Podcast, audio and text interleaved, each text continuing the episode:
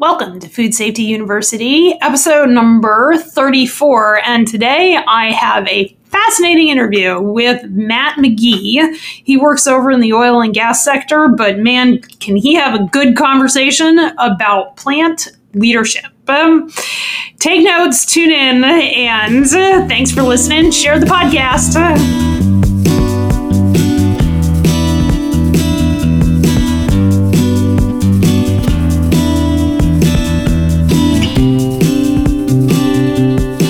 Welcome to the Food Safety University podcast presented by Dr. Michelle Pfannenstiel of Dirigo Food Safety.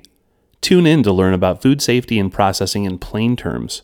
We'll break down the ins and outs of HACCP, the food code, and much, much more so that you can easily implement and manage your own food safety program and even have some fun while doing so. Hello, hello, hello, everybody. Dr. P here, and I am so excited to have a very special guest here on the Food Safety University podcast. I have Matt McGee, who I connected with through my brother Charlie, who y'all heard on the podcast a couple of different times talking about leader standard work and all that good sort of stuff.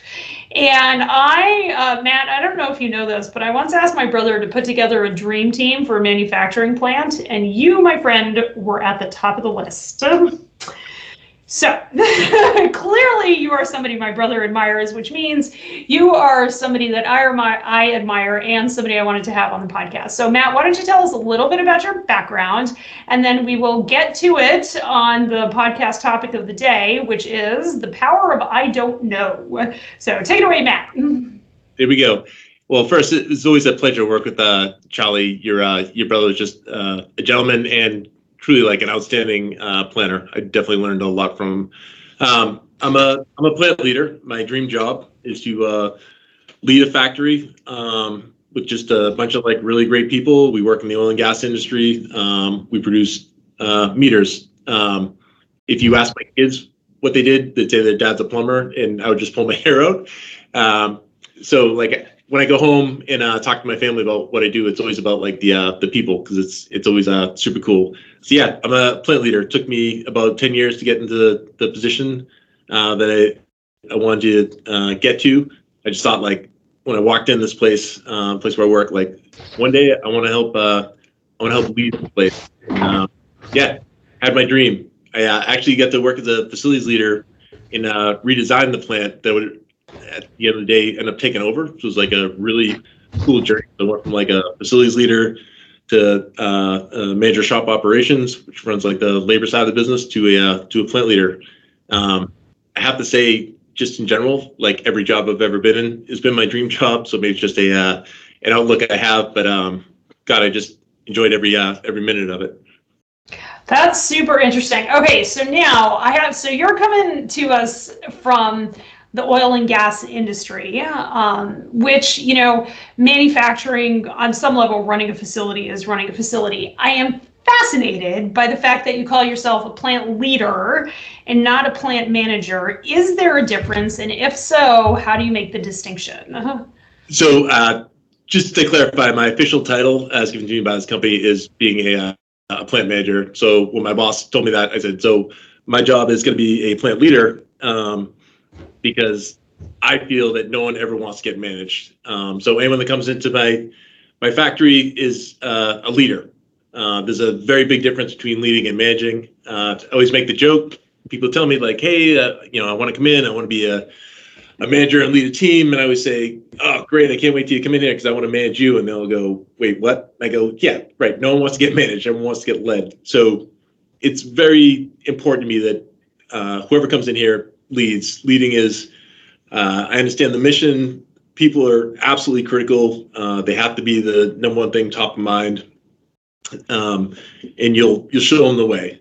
Uh, leading is just absolutely critical. Doesn't matter what industry you're in. If you uh, if you try and manage people, you'll constrain them. They'll give you that 80%. If you lead people, they'll come to you and say, uh, hey, what do you think about X, Y, or Z? And you'll have brilliant conversations and you'll always be headed in the right direction because they'll they'll know they'll say hey um, i know you have this big idea but we should try this other idea because they'll always be thinking of for like the best interest of the people that they lead as opposed to manage So it's uh yeah, it's it's just super critical to me that uh, we have leaders, not managers.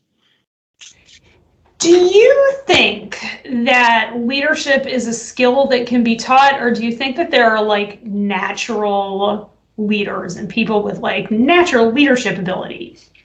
So I think we all as humans have this idea that uh, you know leaders are these like perfect beings that are eight feet tall, uh, that are super eloquent. Um, but what we notice as we uh, go through life is that the leaders are the people that you know will uh, will show up to the church early and uh, do the hard work. They'll uh, help their neighbors out. Uh, they'll organize when like their neighbors going through a hard time. Like it, it's learned. It has to be like encouraged. Um, you know, like be humble.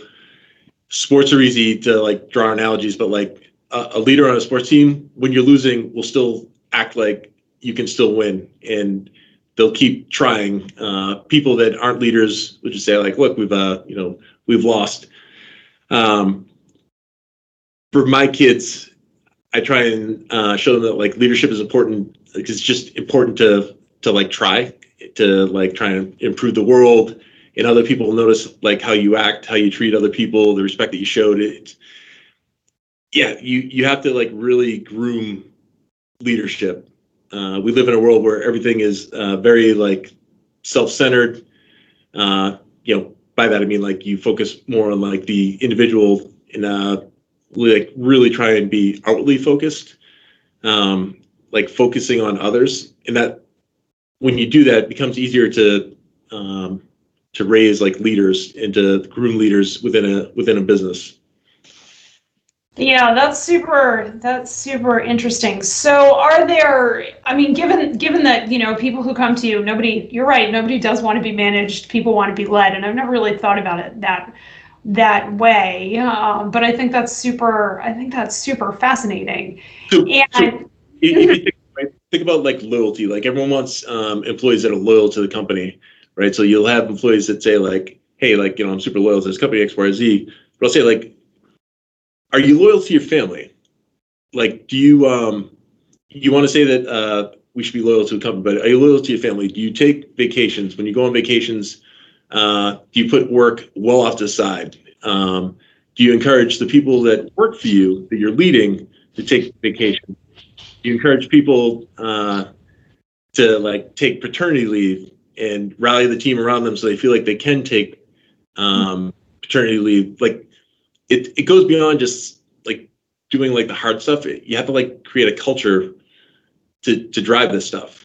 Um, I when I go on vacations, I tell people like, look, um, don't call me unless the plant's on fire, and if it's on fire, I'm not a fireman, so don't call me and people think that's like oh like you just you do it to like i don't know be selfish or something but but how do i tell you who work for me that you should take a vacation and that you you shouldn't check your email you shouldn't text people if i don't model that and then if i put you in charge while i'm gone but i don't really trust you to be in charge how is that creating like a leader like you're not being bold you're like well i want to make this big decision but I know uh, I should really check in with the boss, right? Like all this stuff, you have to groom people. You have to say like, look, uh, model the right behaviors. Um, when you put people in charge, uh, give them the authority.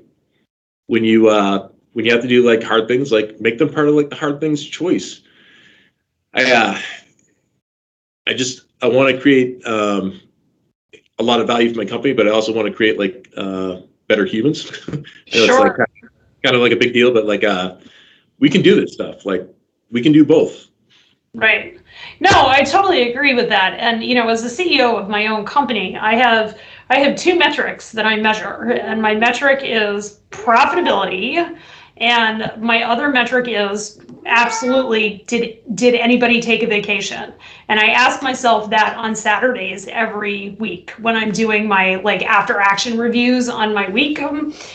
And this idea that we should never take vacation like my company nobody accrues vacation if you you have to take your vacation in the year that i give it to you and if you you will get in trouble if you contact me while you're on vacation but like I, guess what people don't get though is like, so even if it's just an email or a text, right? So you're uh, you're on this vacation, you've got your best employees that finally have succumbed to like you telling them to take the vacation, and then they get that email.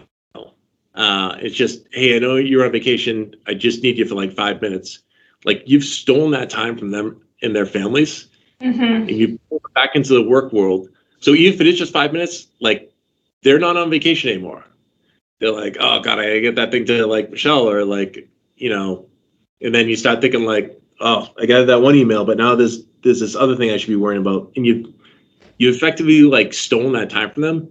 So what I've this sounds bad, but like I've actually like through Facebook like messaged people's wives like, hey, just you know, I, I told your husband or you know I told your wife like, no text, no emails. Uh, don't hate me. Like they're supposed to be on vacation, so if you see them like doing work, they're like that's them, not me.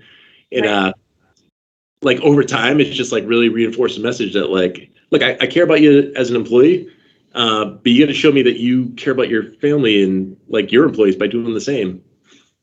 And modeling that sort of behavior right so talk to me when you look at leaders and you're training leaders in the plant what are some of the things that you do with them to demonstrate your leadership or to give them the opportunity to show leadership um, and then how do you what's your feedback model Yeah. So, um, thank you. Um, I used to, for probably the first year my five-year tenure as like a plant leader, give these tours, and like I really put a lot of thought and effort into like how I'd showcase uh, the people and the product and the culture, and it, you know, it was great. And then um, I got like a new HR manager. I took on, on this tour, and I asked her, I go, so hey, in the tour, I said there was like three things that were like really important to me do you remember what any were? And, and she was mortified and, you know, she didn't remember any of them. I go, no, I, I get it. Like you're under a lot of stress. So I said, so I'm not being effective. What do I got to do? So I shifted, said, hey, you know what? Um, I'm going to have the people that join the team give me a tour. So within the first week, uh, they give me this tour and it's super stressful for them. Basically, uh, they have to put time in my calendar within the first week where they give me a tour of the, the facility. So, hey, tell me, uh, tell me why we exist. Tell me who all the people are. And I don't mean who the quote unquote important people are. Tell me who all the people are. Uh, tell me what we do, why we do it. And then, like as we we do this tour, I ask them questions. And you know, obviously, it's the first week. We're in a super technical field with really precise equipment they'll give me a- answers. So as soon as I know that they don't know what they're talking about, I'll ask a follow-on question. Finally, I get to the point where they go, I don't know. I'll go, all right, so let's stop the tour. You're going to get asked a million questions. It's okay to say, I don't know. It's better to say, I don't know. Because you can say, I don't know, let me get back to you. And we'll go, you know what? I uh, respect that. Um, but what you can't do is say something that you know not to be true. So I, when people join the team, like getting them to that humble place, so they can just say like, I don't know, let me get back to you. It's super hard to do, but once you do it, you're not responsible for knowing everything in the world. It's okay to say I don't know. So I'll go in meetings and I'll model this for other people. Someone will say an acronym. I work for a company with this 15 million acronyms, and uh, as soon as someone says that, I go, "So sorry, can you just tell me what that acronym stands for?" They go, "Oh, it's X, Y, Z," and then I'll go to someone like, "Hey, did you know what that stands for? And they go, no. I go, why didn't you ask the question? Like, ask questions. This is a learning environment. So, like, I, I force them really to like know the people, just so you know they can understand like who works here and why we work here. But really, it's getting them to the you don't know everything. It's okay to be humble and say, I don't know. Let me find out. Because like once you have that atmosphere, then you're not on the hook for being the smartest person in the, in the world every single day. You can ask questions, and that's like super important to me. Um, I have a, a lot of touch points. So with all the um, the salaried people that work here, um, whenever they start and throughout their careers, I'm saying like, hey, look, uh, we should talk more often. Uh, you should put time in my calendar.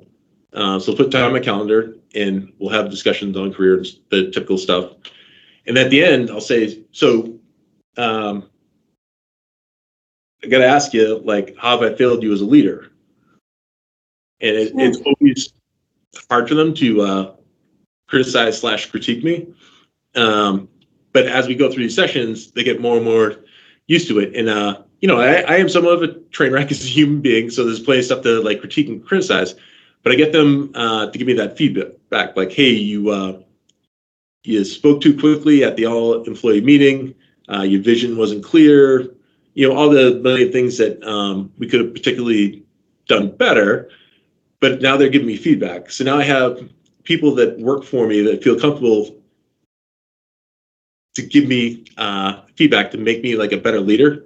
How valuable is that? Yeah, no, that's pretty incredible. You know, and you said something while you were talking as that that I don't know that I've ever thought about before, but work as a learning environment. Yeah.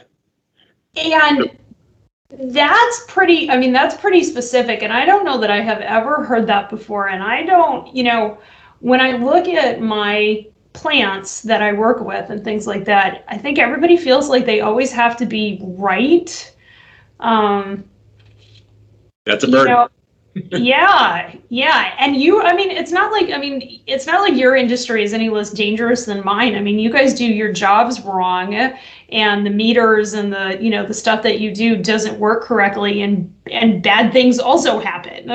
yeah. So uh, one of things like that I kind of glossed over on the, the tour when I'm, when I give them feedback on the tour and say, look, you know, like it, there's a conversation, not a presentation. Um, I always stop and say, like, look, you were going to screw up so badly, and it's going to feel awful. It's going to be the end of your world. I go, I guarantee you this will happen uh, while you're here. Just understand, like, you just need to tell me about it. Like, you'll never get in trouble for saying, like, hey, I screwed up. Uh, like, I didn't order the parts, or you know, I forgot to do X, Y, or Z. Like you'll never get in trouble for that. The only time you'll get in trouble is if you screw up and don't tell anyone because you want to hide from letting people know you screwed up. So I'm letting you off the hook right now.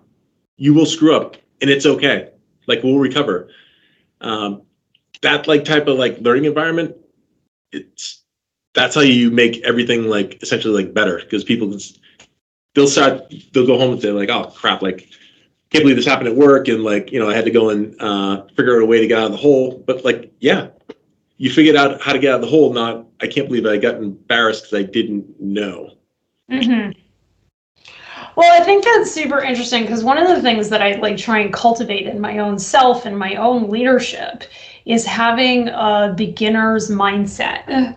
you know that i don't always have to know the right answer about everything. I mean, for heaven's sakes, like you, there are things that you need to know the right answer for. um, you know, and there are, you know, we talk about critical limits and and they're just things that we need to know the right answer for. But when it comes to human interaction and and doing the corrective actions process and doing continuous process improvement, oftentimes there is a great deal of ambiguity around you know, either what a root cause analysis, when something's gone wrong, what we're going to do to improve, you know, all those sorts of questions we ask in, in a in a corrective action or preventive action and, and an after action report. And and I think it's super interesting to think about cultivating a beginner's mindset, even with upper level leaders, because they're not used to being beginners. yeah. It, you just have to keep that uh, that mindset though um, you know and, and i love that term it's uh the world is ever changing. Your the factory, your business should always be looking towards the future. And like if you get in that, hey, we finally hit like almost perfection, um, you've lost. You might as well just like close the doors because like you just have to keep changing. Like we bring people through the, uh, the plant all the time on leadership programs. They'll ask a million different questions, and 85% of them I have really good answers for why we do stuff. And the 15% they don't have answers for are those oh my god moments. Like thank you for asking that question. And yes i should have the answer and no i don't. Or you start getting defensive around like why things are done and you just gotta stop and say like thank you. How do we how do we fix this? How do we change the process? It's invaluable. And yeah, and I think you said something really interesting because you, um, what you said is, is you get defensive and you stop yourself So, do you have things that you've thought about? And I don't know, maybe you've never thought about it consciously about what to do with those like negative emotions at work. People get frustrated, defensive. I've, you know, had some anger. Maybe there's more than one plant manager that like manages by yelling. Uh, like, what do you? T- how do you approach people and all of the like negative emotions that they can bring to work? So one of the uh, the issues that we all fall into is that uh, we approach people um, regardless of the most effective way to approach them. We always say like, "Hey, this is uh this is my way. This is the way that I operate." Um, sometimes just gonna say like, "Ah, oh, man, I'm uh I'm angry, so I'm gonna go for a walk." Um, but let me uh let me see if I can see the other side of this issue. Um, that person's a data driven issue or a data driven person. Um, so I have to like coax my argument in uh in that front. But like you, you really a lot of times you just have to take a deep breath and say like, why am I getting defensive? Like it's a it's a critique. Is it true? Yes. All right, well, I gotta fix it. If it's not true, you push it to the side and then you go back to hey, I have to maintain like a professional relationship with these people. So let's try a different approach. It's been the hardest part of like my own personal growth. Like when I get defensive, it's always like, yep, there's a weakness there. I gotta go after. So it's uh, for me, it's usually just like taking a deep breath and saying like, why am I getting defensive? Oh, I got a weakness there. I gotta go work on it. It's tough. Yeah, yeah, but you know, I mean, it's their it's our journey as you know humans and as leaders, and I think I think you're right. I think the first step is to just recognize when you're in that sort of defensive posture, yeah. and there's there's a, a woman who uh, she's pretty, you know, a lot of people know who she is. Her name's Byron Katie. Um, and she does a lot of, you know, emotional intelligence work. And she, her, her quote is, "The first act of war is defense." Yeah, agreed. You know, and I think that happens at work a lot, where somebody says something, and we've and it like hits us somewhere and we start feeling super defensive and then start reacting out of that defensiveness. Um, you, you, know almost uh almost worse than that though is the uh we always want to be right. Um so I'll, I'll meet with a lot of uh the leaders within my business and we'll have these uh little touch points and i'll say hey that meeting we're in i just want to let you know you were right and you really drove that home. Um, following question. Were you effective? Um, because you basically told someone else that they were wrong. Mm. and that person uh, will now spend the rest of their career like trying to prove that they were right and you were wrong. And like you've just killed that relationship. Um, so for like the people it's like really important to me and maybe it's just all the dale carnegie stuff for me but like it's just super important to me that people realize like look do you want to be right or do you want to be effective? Because you can be effective and no one has to be wrong. Uh, but if you have to be right, then uh, that means someone else has to be wrong. And you know, as a, as I often mention, people like try this thought experiment. Go home and tell your significant other that they're wrong about something, and then enjoy that 24 hours period of silence. Right. Well, I was just thinking about that because you know I have middle school kids, and they're I, I mean, you know, you can like there is no being right when you're having a conversation with a middle schooler because they are always right. they are always right about everything. It's hilarious to watch them. And so I think that in my conversations with them, it really is, you know, like being effective. And I just, you know, think that on some level, sometimes we kind of revert to our middle school selves at work because that's when our brains were developing some of the skills that we need at work. And when things get rough, we go back to that. That's when we uh, gotta take the uh, the the deep breath. Um, my wife, uh, God bless her, when I turned uh, 33, um, I was traveling all the time. So she gave me uh, a book, uh, How to Win Friends and Influence People. I know a million people have probably read it. Sure. Um, two really good stories in there. One, uh, Abe Lincoln, like almost dying because he had to prove to some guy that he was basically like right.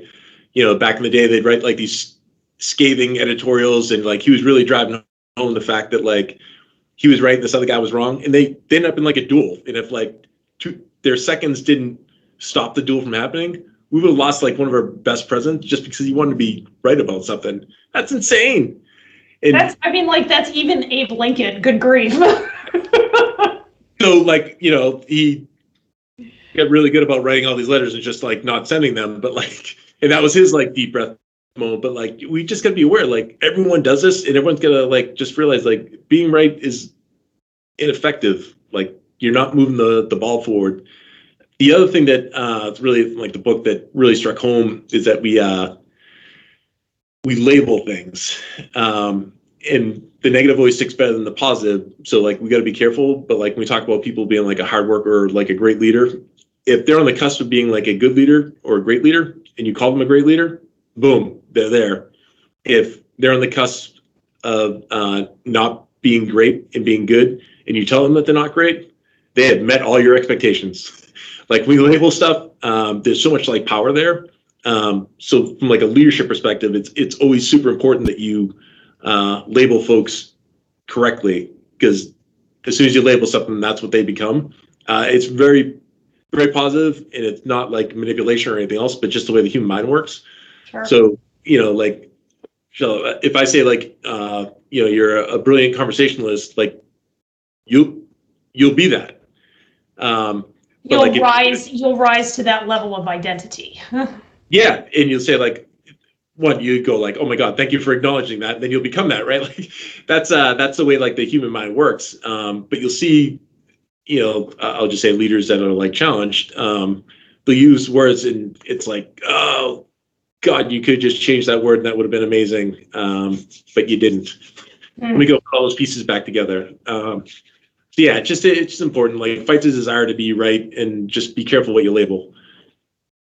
Yeah, no, I think that's I think that's super important because there's so much that when we start labeling people, you know, as good at their job or lazy or you know, it, it just interferes with well, one, we're always convinced that our labels are the correct ones. So if you're labeling somebody in a pejorative manner, you know, I had this happen to me um, where you know in food in food manufacturing you can't leave the hoses on the ground because the bacteria will go into the hoses. Then you spray off your food contact surfaces with dirty water and you make the food not good. Um, and I was on a plant tour with somebody and and there was a hose on the ground and he's like oh my god this employee is just so lazy. And there's so many things and like i you know I like tried not to have my eyebrows go too far into my forehead uh, because it's an opportunity to learn. Work is a learning environment, right? Yeah. And and it's like, yeah, well, hang on here. Are they lazy? Is it, you know, is it is it lazy? Most people aren't and or is it super hard to put the hose back the way it's supposed to go back?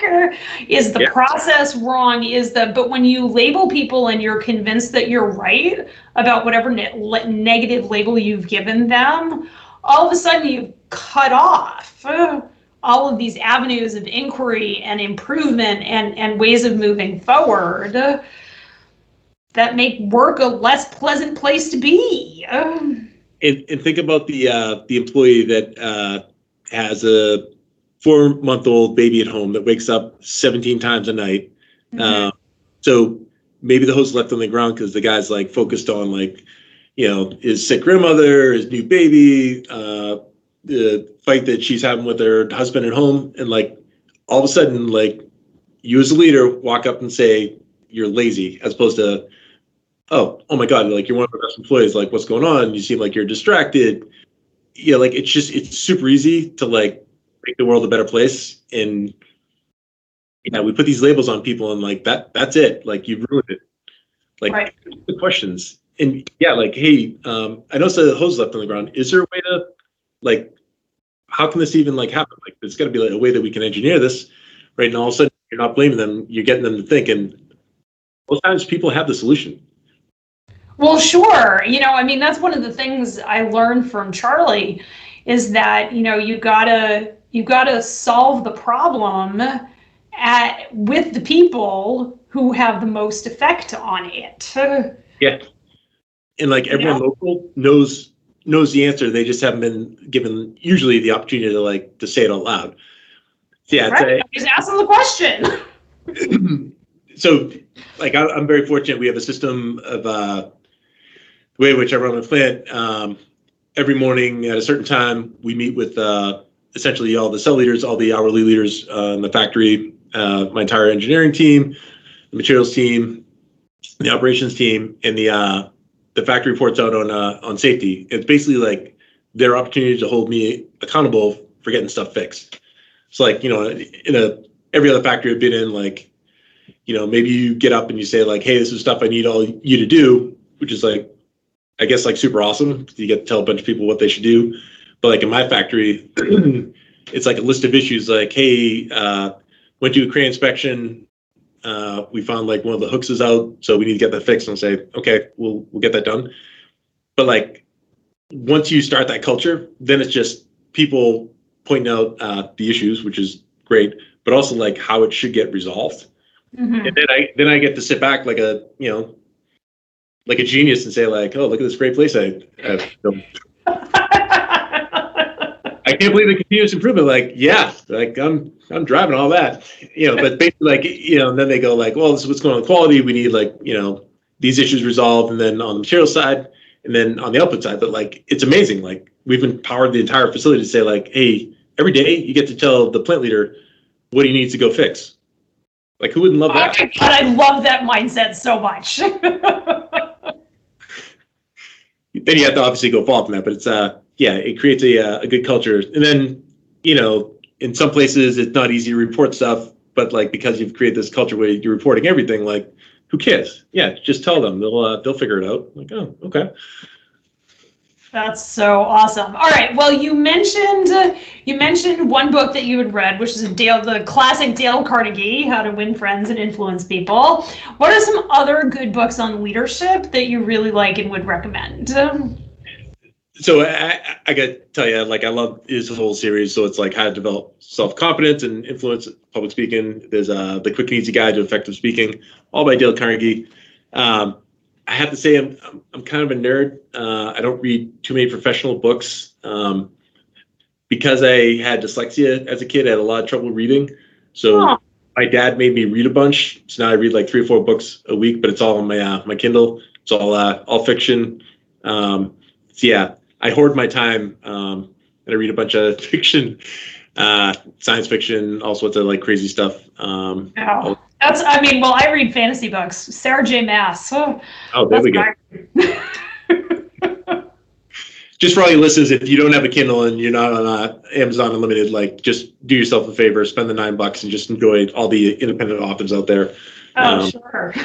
oh, that's awesome. But you know, I think that there is, I have, just because of the age my kids are, they're reading a lot of like Star Wars fan fiction and that sort of thing. And we have lots of leadership conversations based on on science fiction, fantasy books, and things like that. Because I feel like a lot of people, you know, with some exceptions, um, a lot of people wrote those to like work out what it would be like to work under good leadership and what it looks like to work under bad leadership and how to, you know, how to solve really big intractable problems. And so I don't think that sort of reading is divorced from leadership at all.